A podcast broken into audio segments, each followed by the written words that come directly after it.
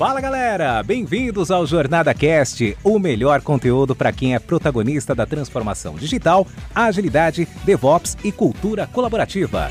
Essa iniciativa é realizada com todo carinho pela comunidade Jornada Colaborativa, que é formada por pessoas apaixonadas em compartilhar conteúdos inspiradores com ajuda financeira para instituições carentes.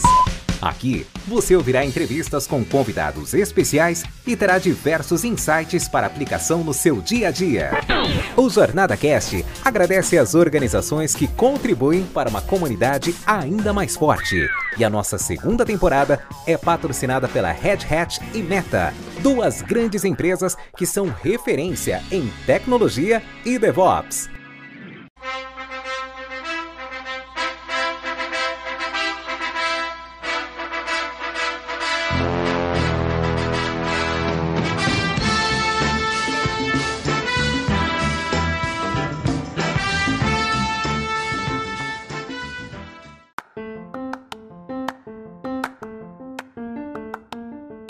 E hoje, para a gente continuar a nossa jornada de compartilhamento, a gente tem aqui pessoas incríveis. Algumas que eu já tenho grande admiração, que eu já conheço da jornada, e outras que a gente aproveita para conhecer.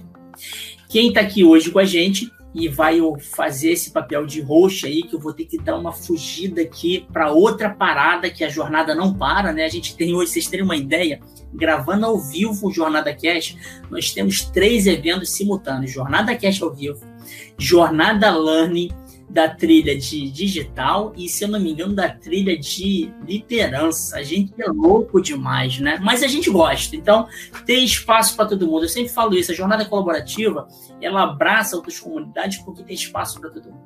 Então eu vou passar a bola aqui e vou ter que dar uma fugidinha, mas depois eu volto para a grande Vivi, que é a nossa co-host aí, junto com a Lenita, com a Ieda, com a Ary e com o Celso, que vão tocar com vocês. Então, Vivi, vai que é tua. Obrigado mais uma vez. Valeu. Sobre dificuldades e ganhos, né, de se implantar ágil nas empresas cujo objetivo fim não é TI, ou seja, empresas que fogem a esse modelo que a gente sempre pensa inicialmente, né, de metodologias ágeis em empresas de TI. E quando as empresas, e quando se tratam de áreas de TI dentro de outros tipos de empresa, né? Então, para isso, a gente trouxe aí o Ary, o Celso e a Ieda. Vou deixar que eles se apresentem. Vamos começar aí pela Ieda? Vamos lá, Ieda. Oi, gente, tudo bem? Meu nome é Ieda, trabalho como Team Lead lá do Itaú, no meu squad, né, da área de tecnologia.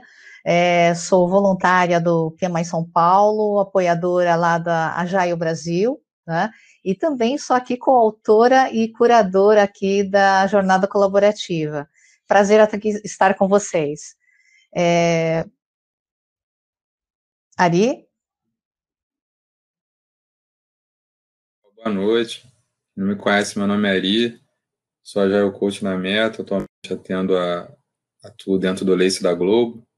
Apoio, sou apoiador lá igual a Ieda no Majar Instituto Brasil. Apoio aqui também na jornada colaborativa, agora a gente fazendo aqui a Jornada Cast. E é isso aí, vamos contribuir com o que que a gente conseguir aí, tá? Obrigado, boa noite aí, pessoal. Vai lá, Celso. Boa noite, pessoal. Meu nome é Celso Einstein, sou agilista, pelo menos tento, né, há uns 7-8 anos. Tenho por atribuição profissional aí, Scrum Master, Scrum of Scrums, em uma empresa multinacional, na área de serviços, né?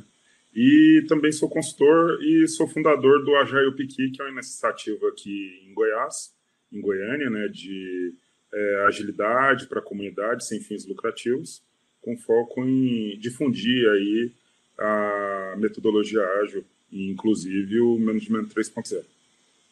Agradeço o convite. Ágil dá certo em empresas que não têm um fim relacionado a TI, onde TI é apenas um meio? Bem, o ágil, ele teve, né, a sua origem, né, lá com o time de engenheiros lá da NASA, né, mas veja bem, né, houve toda uma discussão, né, vários profissionais, né, discutindo a respeito de agilidade, surgiu na área de tecnologia, porém, o ágil, ele traz benefícios não só para a área de tecnologia, isso para áreas de negócio, empresas que não têm foco só em tecnologia, muitos já tiveram sucessos, a Croton é uma delas, e é muito questão de mindset, independente do tamanho da empresa, seja pequena, média ou grande, tá? E qualquer nicho de negócio. Não sei, vocês estão me ouvindo? Sim, sim. Está aberto para todos vocês a pergunta. Acho que funciona para outros segmentos ou vocês consideram que apenas para empresas de TI? Na visão de cada um de vocês. O Agile, ele até surgiu pela nossa área, né? Foi criado por grandes gurus aí da nossa área, mas ele tomou assim, um tamanho que claramente a gente consegue usar em qualquer negócio, né? Ele está muito além de tecnologia. Os benefícios do Agile, ele está além de simplesmente desenvolver um software, né? Se você a gente mapear ali princípios e valores ali, você consegue uma organização governamental, você consegue colocar isso em prática em saúde. Não tem, eu posso dizer que hoje eu afirmo que não tem barreiras de negócio para o ágil. Se um dia vai ter, não sei, hoje eu digo a você que não tem. Eu afirmo isso e debato com qualquer pessoa que talvez, né, porque existiu no passado, até recente, falava-se muito o seguinte, né, o ágil é para pequenas coisas, né, o ágil é para rodar pequenos projetos, né, e a gente já provou aí, acho que é um tema já até bem batido, né, o ágil é desde pequeno, reforçando o que a Ieda falou, né, de qualquer tamanho de negócio, empresa, né, não importa, o ágil com certeza traz benefícios para todos esses em todos esses cenários, né? Você quer complementar com alguma coisa? Sim. A Ieda foi bem cirúrgica, né? Eu acho que a gente tem... A aplicabilidade é muito grande, é vasta, né? Eu também sou de humanas, então já tive experiências desde a área de serviços, área de suporte, área de indústria. Eu acho que o grande segredo é realmente a mentalidade, né? Como a Ieda mencionou. A mentalidade propicia a transformação. E a agilidade é um motor, né? É um conjunto de processos, né, que ela pode impulsionar. Normalmente, eu me preocupo muito com a questão da utilização, a pulverização dessa oportunidade. Eu vejo que é uma oportunidade, muitas das vezes, de sobrevivência, mas quem a gente vê mesmo aplicando são empresas de médio e grande porte, porque realmente o mercado é muito mais competitivo. Nós estamos passando por uma transformação, né? E eu acho que nós, como agilistas, também temos essa missão de pulverizar essa oportunidade para todos, né? Para gerar aplicabilidade em qualquer ecossistema. O Ary, que está na Globo, eu já tive até notícias, Ary, não sei se é verídico mesmo, de utilizar o ágil para desenvolvimento de novelas, de séries, novelas, né? Cada episódio é um sprint e assim vai se rodando. Uma coisa que não tem nada, diria-se que não teria nada a ver, mas tem, é aplicável, né? Construção civil, já vi casos de cada laje de um edifício ser um sprint. Então, eu acho que onde a imaginação do ser humano ia permitir, né, e trazer essa liberdade e melhorar o ecossistema, tanto interno como também externo, gerando valor para a sociedade, é oportuno. Legal, legal. Obrigada, gente, pela contribuição. A gente sabe que essa transformação ela já é complicada na área de TI, mesmo tendo nascido lá, né? E para a gente aplicar isso em empresas de outros segmentos, por onde vocês começariam?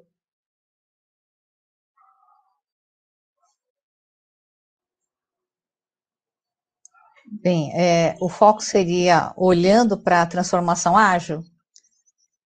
Isso. Bem, aí eu acho que vai mais ou menos na linha do que a gente havia comentado, que tem, primeira coisa, mudança de mindset, tá? Uma mudança de mindset forte, começando pela gestão, pela alta gestão, e isso com os colaboradores também, tá? Esse eu diria que seria o primeiro passo. Então, muito treinamento, palestras, workshops, orientação, muita conversa, né? Aí a mudança de mindset também, por isso que no assunto anterior, que era Management 3.0, seria o quê? Também essa mudança de mindset na liderança, né? Isso facilita, né, a implementação da agilidade.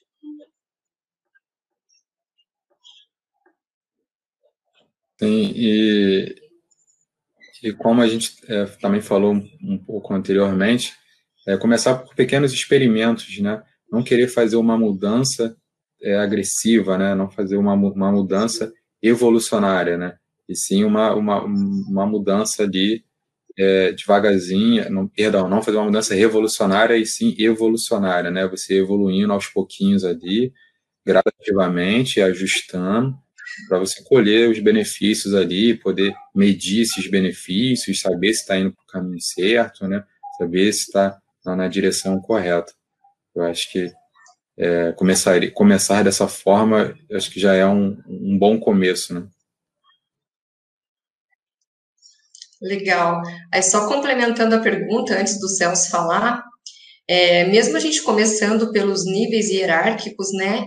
Teria alguma área específica que vocês recomendariam começar com essa transformação?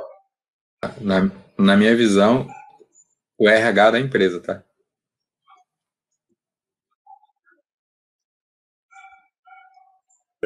Até complementando a fala, né? E o que a gente mencionou no último podcast, capacitação, principalmente C-level, de quem é o patrocinador, é muito válido para início dessa jornada, né? Não só para Management 3.0, mas para qualquer um, um dos frameworks, das mentalidades, dos meios de pensamento que a agilidade é completada, né? Então, a boa formação de qualquer área, eu iria até mais. Realmente, a área de RH seria ou de pessoas, né? O nome, vários nomes aí que se dão, né? Seria não seria nem necessário, seria obrigatório, né?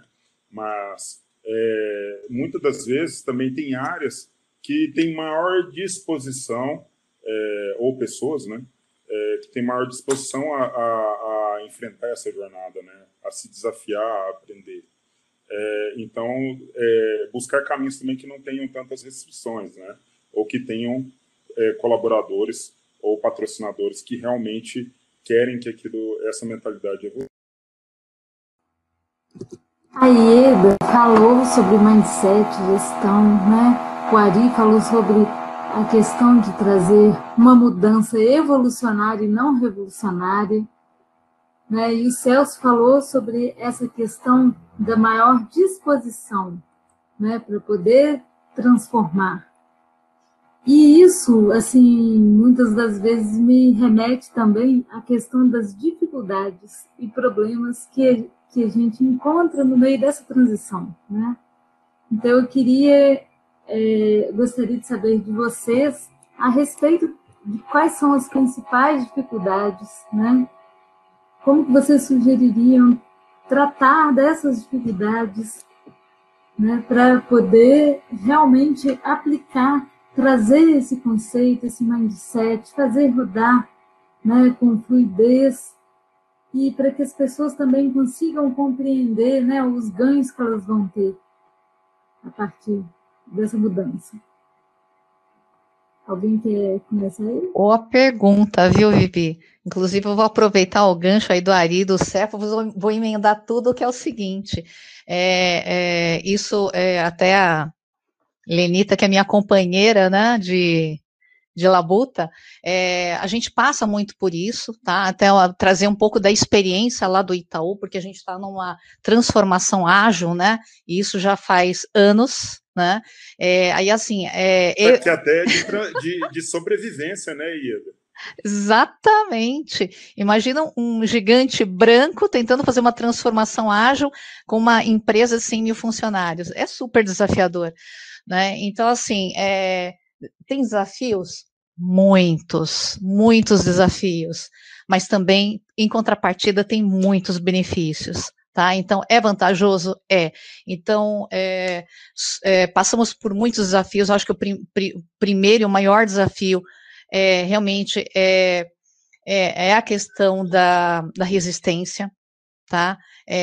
Foi bem colocado até pelo Celso, né? E já dizia um filósofo chinês, né, que nós somos parecidos com o lago, né, e como o lago a gente gosta de ficar parado, né, só que para você fazer movimento, você vai ter que ficar jogando pedrinhas, sempre pedrinhas para que ele se movimente, então toda mudança, você vai ter que passar por isso, então é fazer um treinamento, é fazer uma orientação, não é só isso, né, e como foi bem colocado, é evolutivo, né? Então, por isso que o pessoal compara muito a questão de você fazer a implementação do ágil e compara com a escalada do Everest. Muitos fazem isso, o Itaú utilizou também, mas no mercado se usa bastante você escalar o Everest. Como você começa? No Basecamp, tá? Todo mundo igual, todo mundo lá embaixo, ninguém sabe de nada e todo mundo vai começar a jornada. E literalmente é uma jornada. Então, você vai passar o quê? A cada... né, etapa que você evolui, você vai subindo de camps, tá? Você vai aplicando devagarzinho, como foi o que o Ari comentou, você vai fazendo experimentações, vai passando isso para o time, vai começando, né, as práticas ágeis devagarinho e subir um camp. Deu tudo certo? PDCA. O que foi bom, o que não foi bom, o que deu certo, o que não deu certo, né? E passa de novo, eu acho que é tudo uma questão de evolução e você aplicar e você avaliar a questão da maturidade. Retrospectiva. Tá? várias. Exatamente, literalmente você fazer um PDCA sequencial justamente para você ir subindo de camps. Isso eu diria o seguinte, não obrigatório, né, mas um Agile Coach ajuda muito nessa etapa de transformação. Sim, eu vou aproveitar até, eu vi uma pergunta do Jonathan aí no chat, essa é uma das maneiras de vender a ideia, né, para alta e para média gestão, é a experimentação, é a capacitação, os vários cases que a gente tem em mercado, você pega lá a Virgin,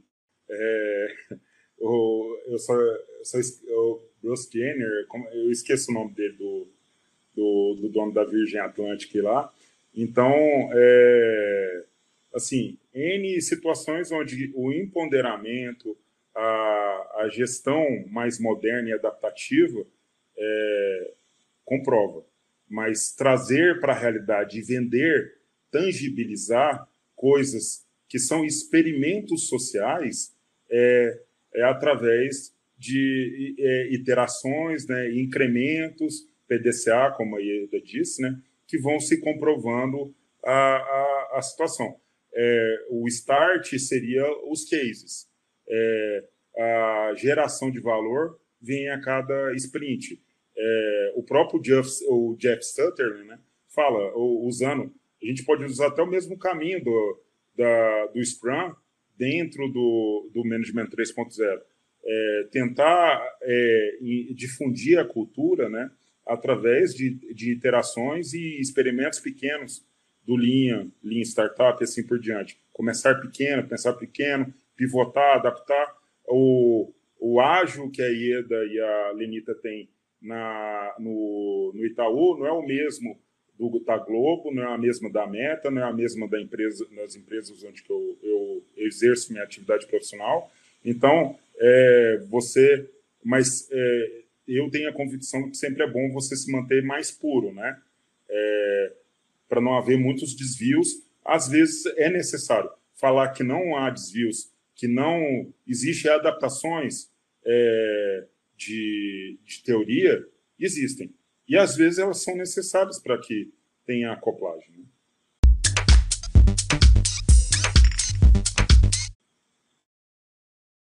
Trouxe vocês, cada um de um segmento diferente, para a gente fazer essa troca aqui legal de conhecimento, né? Cada um atuando em um segmento diferente, para a gente ver quais as dificuldades, se são as mesmas, se a gente enfrenta os problemas de cultura, esse mindset, né?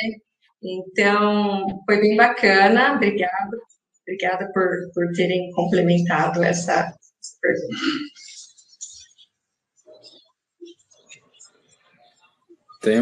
Eu não sei se tem mais uma pergunta aí. Tem? Sim. Não, tem uma questão que é bem polêmica, né? Na dificuldade, nos desafios de implementar a agilidade, que a agilidade ela trabalha ali num processo de descoberta, né? E as empresas hoje, ainda, elas defendem um orçamento anual. Então, como que você faz essa conexão? Olha, eu preciso defender meu orçamento anual, então o que você vai fazer no ano para eu defender o meu orçamento?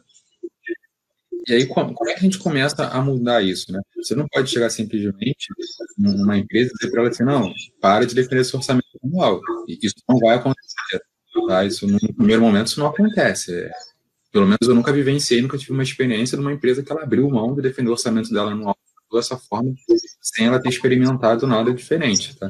Então, qual experimento que eu normalmente proponho ali? Defende o orçamento anual, né? Faz uma expectativa ali, cria-se uma hipótese ali, só que faz o seguinte, olha, pega aquele orçamento anual, quebra ele ali no teu quarto, e trabalha como se fosse aquilo que você tem no quarto para trabalhar. E você mostra o que sobrou daquele orçamento ou o que está mal planejado naquele orçamento para aquele quarto. Mediante a tua descoberta, você mostra e fala, olha, tá vendo, se você separou aqui, vamos pegar um valor qualquer aqui, tá? Você separou R$1 milhão aqui para os primeiros 3 meses do ano. E no meu processo de descoberta, eu já te entrego o valor consumindo desses R$1.400.000. Então, eu já estou te entregando o valor, você já pode botar o teu produto no mercado e rodar, e já colher benefício. E aí você já não está somente investindo, você já está colhendo o resultado do mercado, já está colhendo, seu retorno financeiro já está acontecendo, né? E você ainda tem aí todo esse valor de capital para você poder investir e a gente trabalhar isso de maneira mais estratégica mediante o resultado que a gente já está tendo. Então, isso... Você vai provando isso durante algum tempo, até chegar um momento que vai ficar muito claro para a tua autogestão que realmente não faz sentido defender um orçamento anual. Eu posso muito bem rodar um discovery, um processo de descoberta, baseado nisso eu defendo um orçamento para aquele período daquela descoberta. Mas se você não provar isso na prática, não mostrar que isso funciona, verbalmente, dificilmente você convence alguém, tá? Inclusive, complementar a questão dos desafios, tá? Quando você tem uma empresa menor, é mais fácil. Quando você tem uma empresa grande, você conciliar, tá?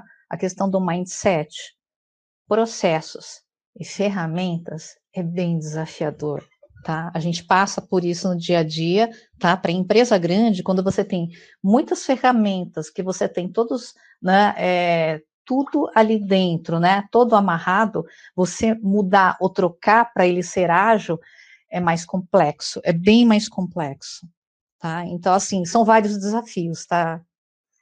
Para você fazer essa transformação ágil, mas tem que ser gradativa e evolutiva. Exatamente por isso que dentro, entre startups, por exemplo, e empresas de pequeno porte, né, a cultura do ágil já é muito mais disseminada do que no grande, né, em grandes empresas, em empresas mais convencionais. Imagina isso em empresas que, além de grandes, são de áreas mais convencionais ou mais, diria, mais assim, não engessadas, né, mas formais, né? Ou de alta complexidade também. Imagina, né? São grandes empresas que estão rodando, que estão trabalhando, não pode sofrer experimentações, né, de uma hora para outra e parar, de repente, a operação. Imagina o Itaú parar, por exemplo. Né? Não dá. Então, o que acontece? Realmente, ele é gradativo, é evolutivo, é muita experimentação, como o Ary comentou, muita experimentação, tá? Mas no sentido positivo, porque a gente vê, puxa, a gente foi para direita, não funcionou, vamos para a esquerda, né? E vamos ajustando os ponteiros e vamos evoluindo. Aquilo que um ex-gestor já comentou, né, a respeito da transformação ágil dentro do banco. A gente tem, né, um caminho de sucesso, mas tudo deu certo? Não. Teve muita coisa que foi aplicada, não deu certo, mas assim, o resultado disso tudo está sendo super positivo, a gente está tendo feedbacks positivos, né? A gente está sentindo que a gente está produzindo mais, entregando mais, gerando mais valor. Esse ponto que a Ieda citou é bem interessante, né?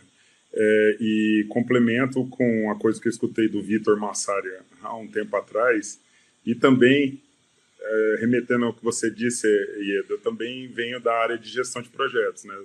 Já participei do PMI e assim por diante. E aí eu lembro do triângulo de competências, né?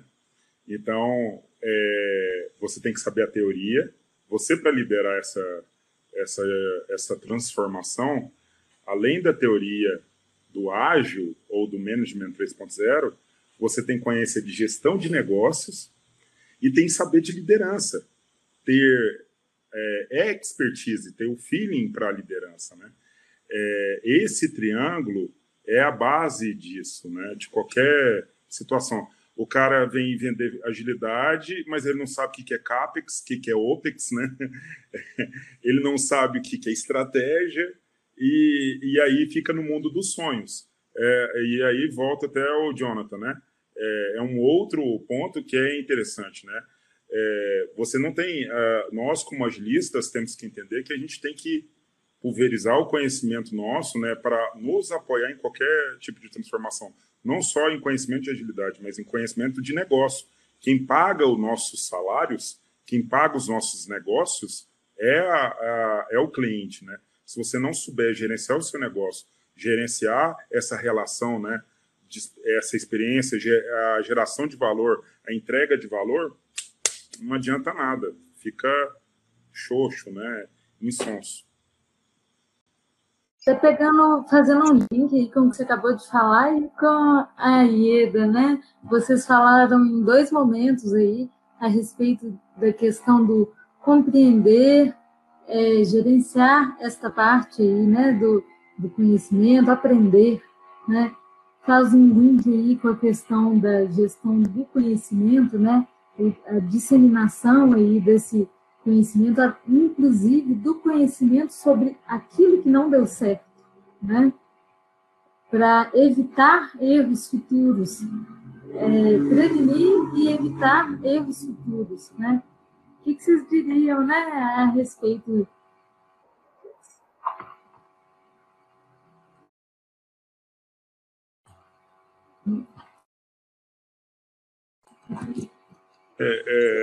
Aprender, esse é o grande dificultador, né?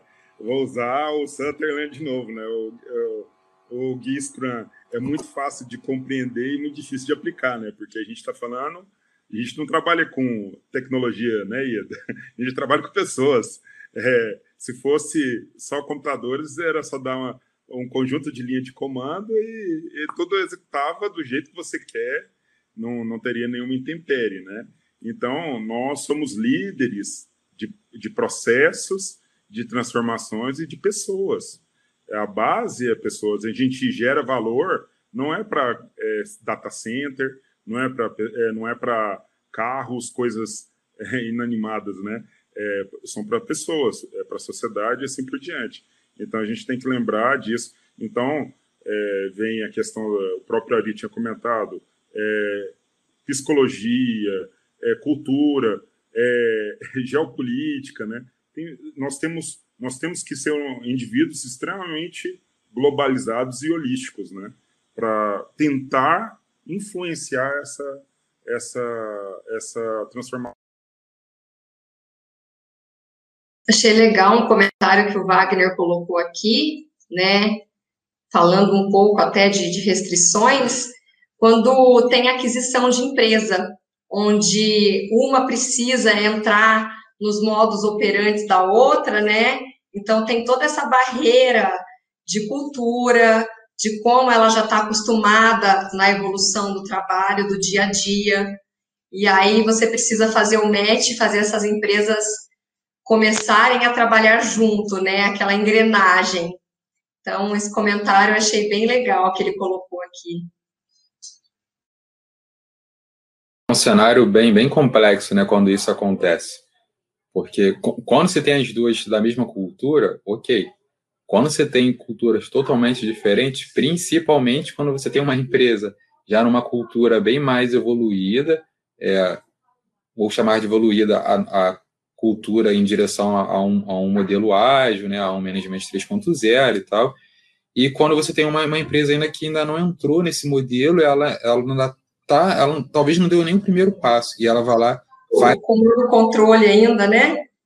Exato, ainda está no comando controle, e ela faz essa aquisição dessa empresa. Não, e esse fator que o Wagner mencionou é bem interessante. Não só de aquisição. Eu e a Viviane trabalhamos em empresas que temos 4 bases dentro do país, bases grandes. Mas imagina, não precisa chegar na questão da aquisição, pode chegar na empresas que atendem todo o território nacional. Eu já trabalhei em empresas que o Norte e o Nordeste tinham uma cultura. Cultura, gente, empresa é formada por pessoas. A empresa no Nordeste, a mesma empresa, no Nordeste era completamente diferente da empresa que era no Rio Grande do Sul, ou que era em São Paulo, ou que era em Goiás. Então, não há necessidade só de uma aquisição. Nós temos ambientes completamente VUCA, dinâmicos, né? Eu acho que não é nem só a cultura da empresa que entra também, né? É a cultura, né? Temos processos, é tudo. Exato. Banco, aí eu vou fazer o papel do advogado do diabo aqui, tá? Normalmente, aquisição, quem faz aquisição fala como você vai trabalhar. O mais complexo é fusão, quando você junta 2 diferentes para sair um só. Esse é mais complexo. Principalmente os 2. Eu diria o Itaú Unibanco, né? Pois é, pensando nisso. Passamos por isso. Principalmente se os 2 já tiverem força, já tiverem uma cultura muito bem definida. Forte, né? Grandes, exatamente. E aí fica mais a pergunta, por onde começar? Num caso destes, né, em empresas cujo fim nem é TI, mas por onde começar? Principalmente se tiver num contexto complexo como esse que você acabou de mencionar. Eu diria, porque inclusive foi o que aconteceu, primeiro toda uma análise, um mapeamento de como cada um funciona, entender, né, a estrutura da empresa, né, de cada uma, antes de começar a tomar qualquer ação, tá? Aí indo para a transformação, isso você está falando das empresas, certo? Tá? Seria nessa linha. Na realidade, primeiro você mapear e conhecer as duas antes de você tomar as iniciativas de fazer essa união? Gente, eu comentei... Ah, desculpa, Celso. Não, que isso. Eu gosto, eu acho muito interessante, a gente pode trazer para o Management 3.0 essa fusão, né? Os cuidados que foram tomados. Não houve no ato da fusão, onde você entrava hoje seria como você entrar no Itaú sendo o Bradesco e o Unibanco sendo o Nubank da vida. Eram culturas completamente diferentes. E o cuidado que se teve nessa gestão da transição, que é a pegada do Management 3.0, né? De você entender primeiro, em vez de sair empurrando goela abaixo. A gente vê uma série de fusões, né, que dão... as pessoas perdem... É difícil, citando o caso do lago, né, que a Ieda colocou, é doloroso para as pessoas, corta na carne, né? Então, esse é o entendimento onde você consegue mais sucesso, se level, bem estruturado, aceita erros, né? Mas implementa valores para se caminhar à frente, né? Times dos dois lados, trabalhando em parceria. Isso, todas as áreas da empresa. E aí, pegando o gancho, né, trazendo até um princípio de um framework de agilidade, né, muito difundido aí no mercado, né, que é o Kanban. Ele traz lá como princípio dele, né, começa pelo que você já faz hoje, né, então evitar essas mudanças agressivas, porque você acaba criando uma resistência, né, você entra justamente para abrir os caminhos, só que se você entrar querendo mudar tudo, você acaba você mesmo desenvolvendo uma resistência nas pessoas que talvez elas não teriam se você viesse colocando as coisas devagar, né, começando já pelo que já é feito hoje, fazendo ajustes bem cirúrgicos. Em vez de ser um projeto de mudança, de mentalidade, via um projeto, né, de geração de impedimentos. Né? Exato. Colocado, eu gosto muito dessa frase. Comece com o que você tem e vá melhorando, incrementando de acordo com os aprendizados que você vai ter, que você vai tendo. Experimentação contínua, né? Evolucionárias, né? Mudanças evolutivas. É onde eu sempre pego, né? Se você prestar atenção, muitas das minhas falas, elas vão sempre nos princípios lá e nos valores. Eu não me importo com o framework em si, mas com o que ele propõe como princípio e valor. Se você seguir exatamente aquilo, eu posso garantir que todos os problemas que a gente está falando aqui, eles não aconteceriam, né? O problema é que, como a gente vem falando, né? O cultural não olha para os princípios e valores, está olhando muito ainda para o ferramental ali, vamos ser ágil, então vamos rodar Scrum, vamos rodar Kanban. Às vezes o gestor decide, naquele time ali eu quero que rode Scrum porque eu acho que vai ser melhor, naquele ali eu quero que rode Kanban porque vai ser mais interessante. E aí você já começa de uma forma, infelizmente, bem errada, né? Começa num direcionamento super equivocado que vai acabar trazendo os resultados que você não gostaria de ter. E você vai dizer lá na frente que o ágil não funcionou na minha empresa. Eu queria colocar um outro cuidado que é muito importante. Tomar cuidado com promessas. Nós dentro da agilidade, temos N profissionais, N pessoas, N empresas com interesses, né, que fazem muitas promessas. A gente tem... nenhum ecossistema é igual ao outro. A transformação do Itaú Unibanco não é a mesma que vai ter na Globo, não é a mesma que vai ter em empresa A, B ou C. Então, nós temos, como na agilidade, né, previsões. Nós temos feelings de experiência de possíveis casos que possam difundir e tentar mitigando, tentar orientar e assim por diante. Mas temos que ficar muito... alertas a essa questão de gerar promessas. Não gerar é mais real, é mais difícil, mas é necessário.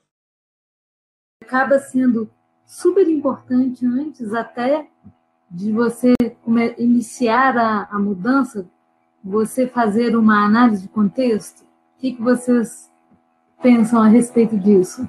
Vocês concordam?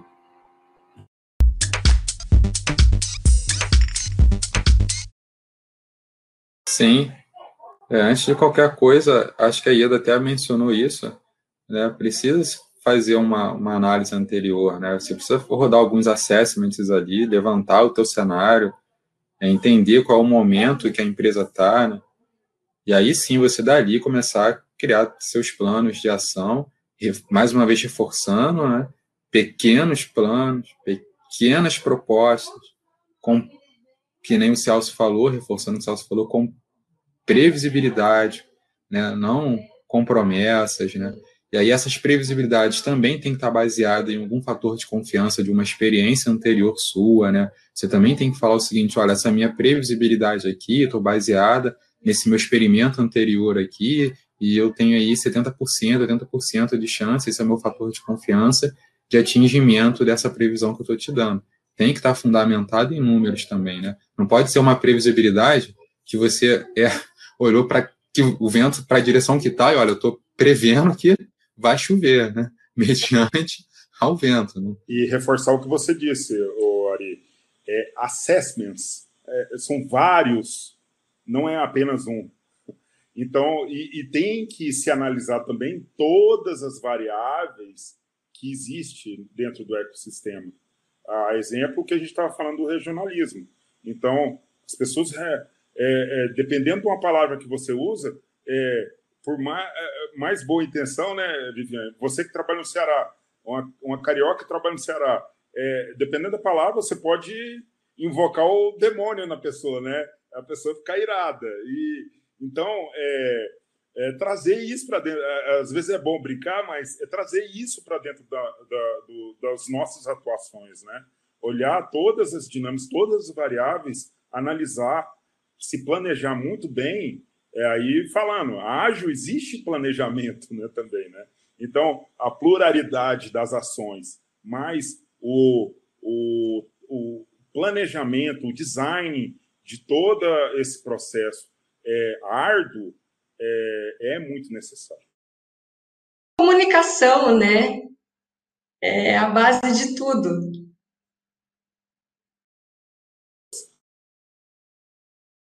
E pessoas. E nesse caso, pegando ainda pelas pessoas que estão em cargos ainda de gestão, né? Qual seria, na opinião de vocês, assim, a forma como essas pessoas deveriam, né, poderiam estar lidando, né, com essa mudança, com essa cultura, para promover essa mudança? O que seria necessário?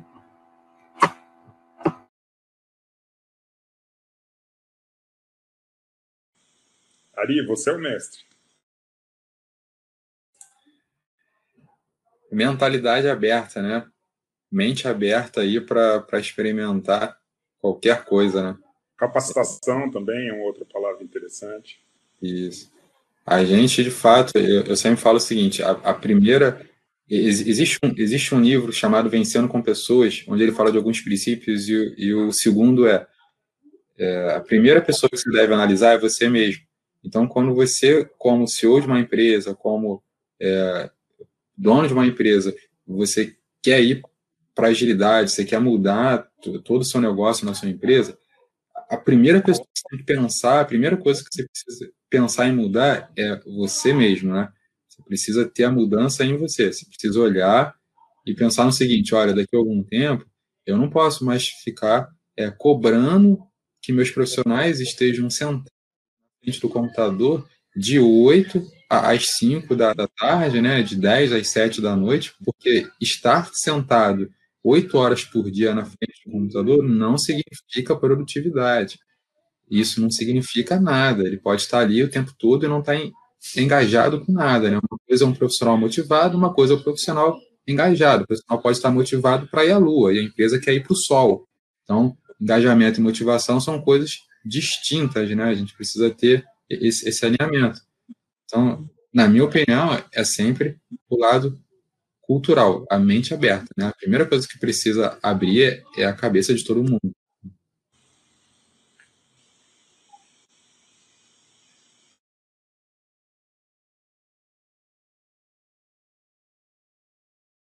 E como promover este engajamento? O que vocês acreditam que seria um fator-chave, um aspecto-chave, para poder promover esse engajamento?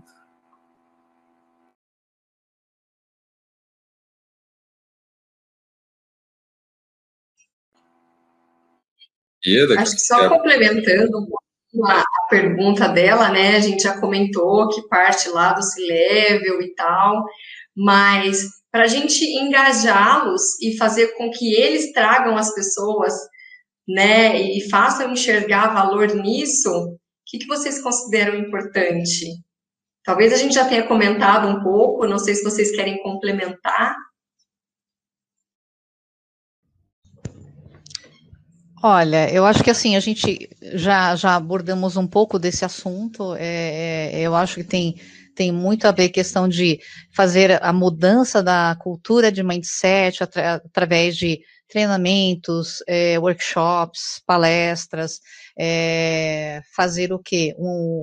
A evolução gradativa, né, da atuação através das experimentações, mas trazendo de uma forma, né, colaborativa, que é a base, né, do que o Ágil propõe, trabalhar de forma colaborativa. Aí o engajamento, né, junta-se com tudo que a gente falou também, o Management 3.0, tem a ver com a parte de motivação, é a liderança comprada, eles trazerem também o time junto, né? O time se sentir o quê? Independente, ser autossustentável. Por favor, pode falar. Também leio. Tudo. Está muito interligado. Né? Aí, assim, eu ia fazer uma provocação, tá, Vivi?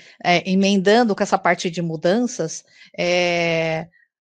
né, até foi colocado no chat, né, por que o ágil? Por que o ágil nas empresas não TI? Né? O que eles ganham com isso? O que as empresas ganham? Tá?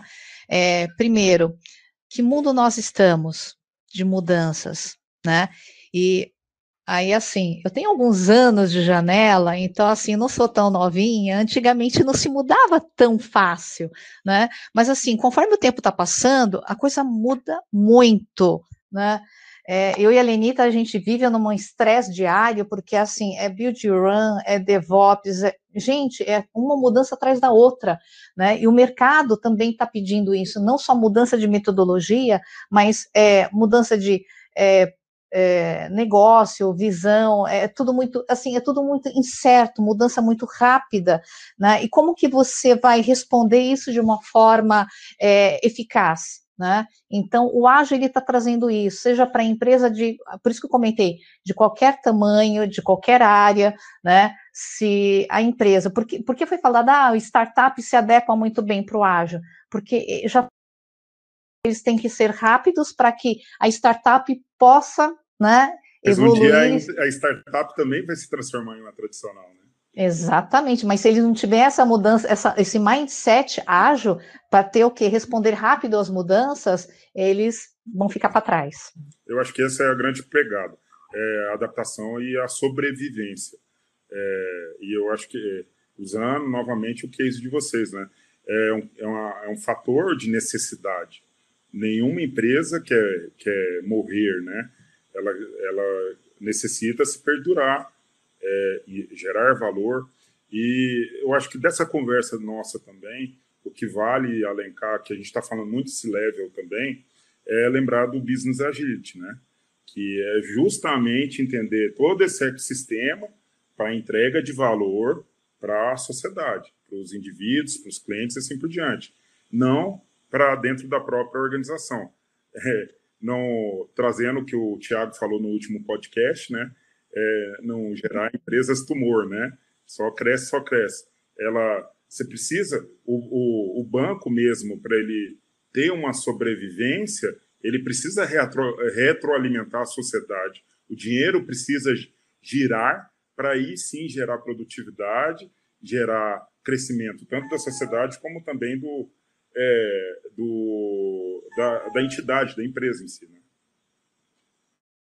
Muitas empresas estão valorizando muito os NPS, porque é justamente o que? Pegar a questão de mercado, né, para poder atender de forma assertiva e responder à satisfação dos clientes. Eu gosto muito de falar que assim, as empresas que ainda têm uma certa resistência ou que ainda não vê real valor ali em estar passando por uma jornada de transformação ágil, transformação digital, eu sempre digo assim, ó, elas vão se enquadrar na tríade do tempo do Christian Barbosa. Não sei se vocês conhecem esse livro, se alguém já leu. E aí, é o seguinte ali, né? Ele tem 3 níveis, onde ele fala ali o nível circunstancial, importante e urgente. O que vai acontecer com essas empresas? Elas, hoje, é importante você passar pela transformação, é importante você passar pela essa mudança cultural.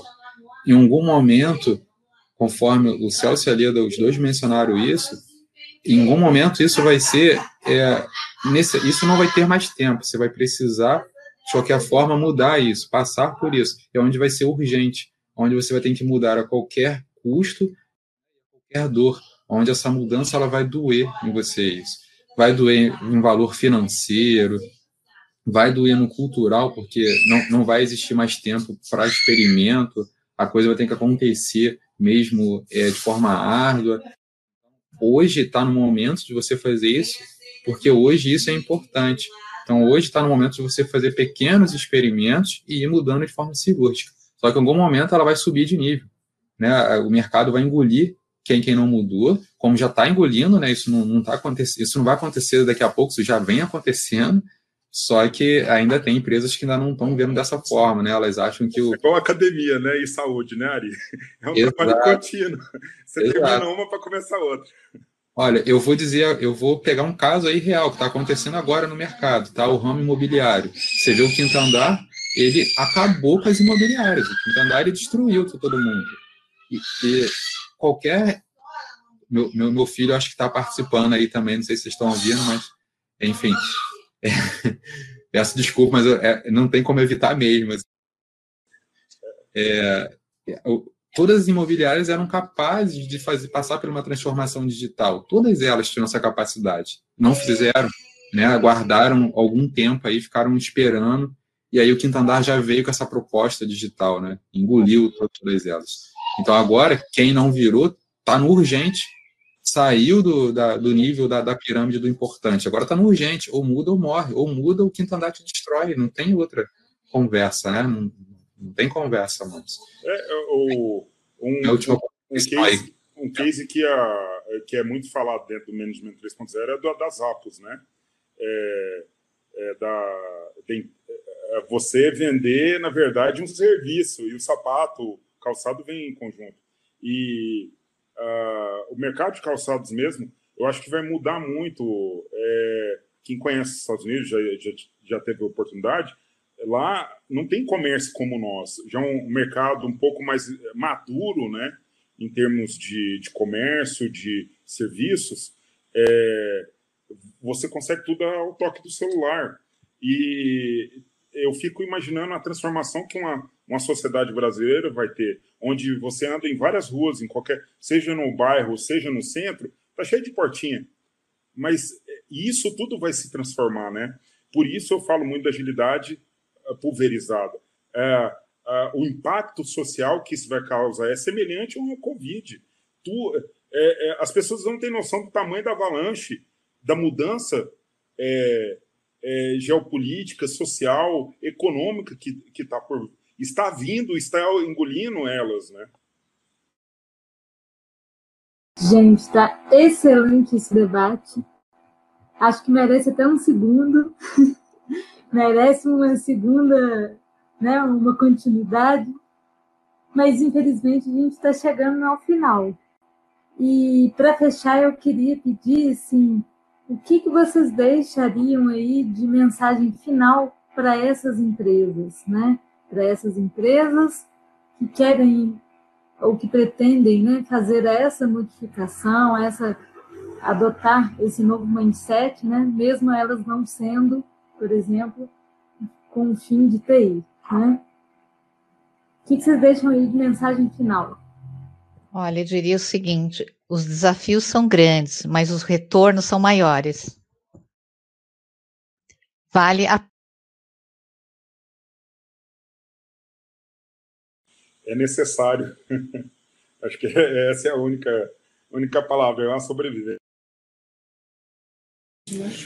Com certeza, a mudança ela é necessária, ou você muda agora enquanto é importante, ou você vai mudar quando for urgente. Talvez quando for urgente, você não tenha tempo suficiente para mudar, né? E aí vai ser muito triste, né?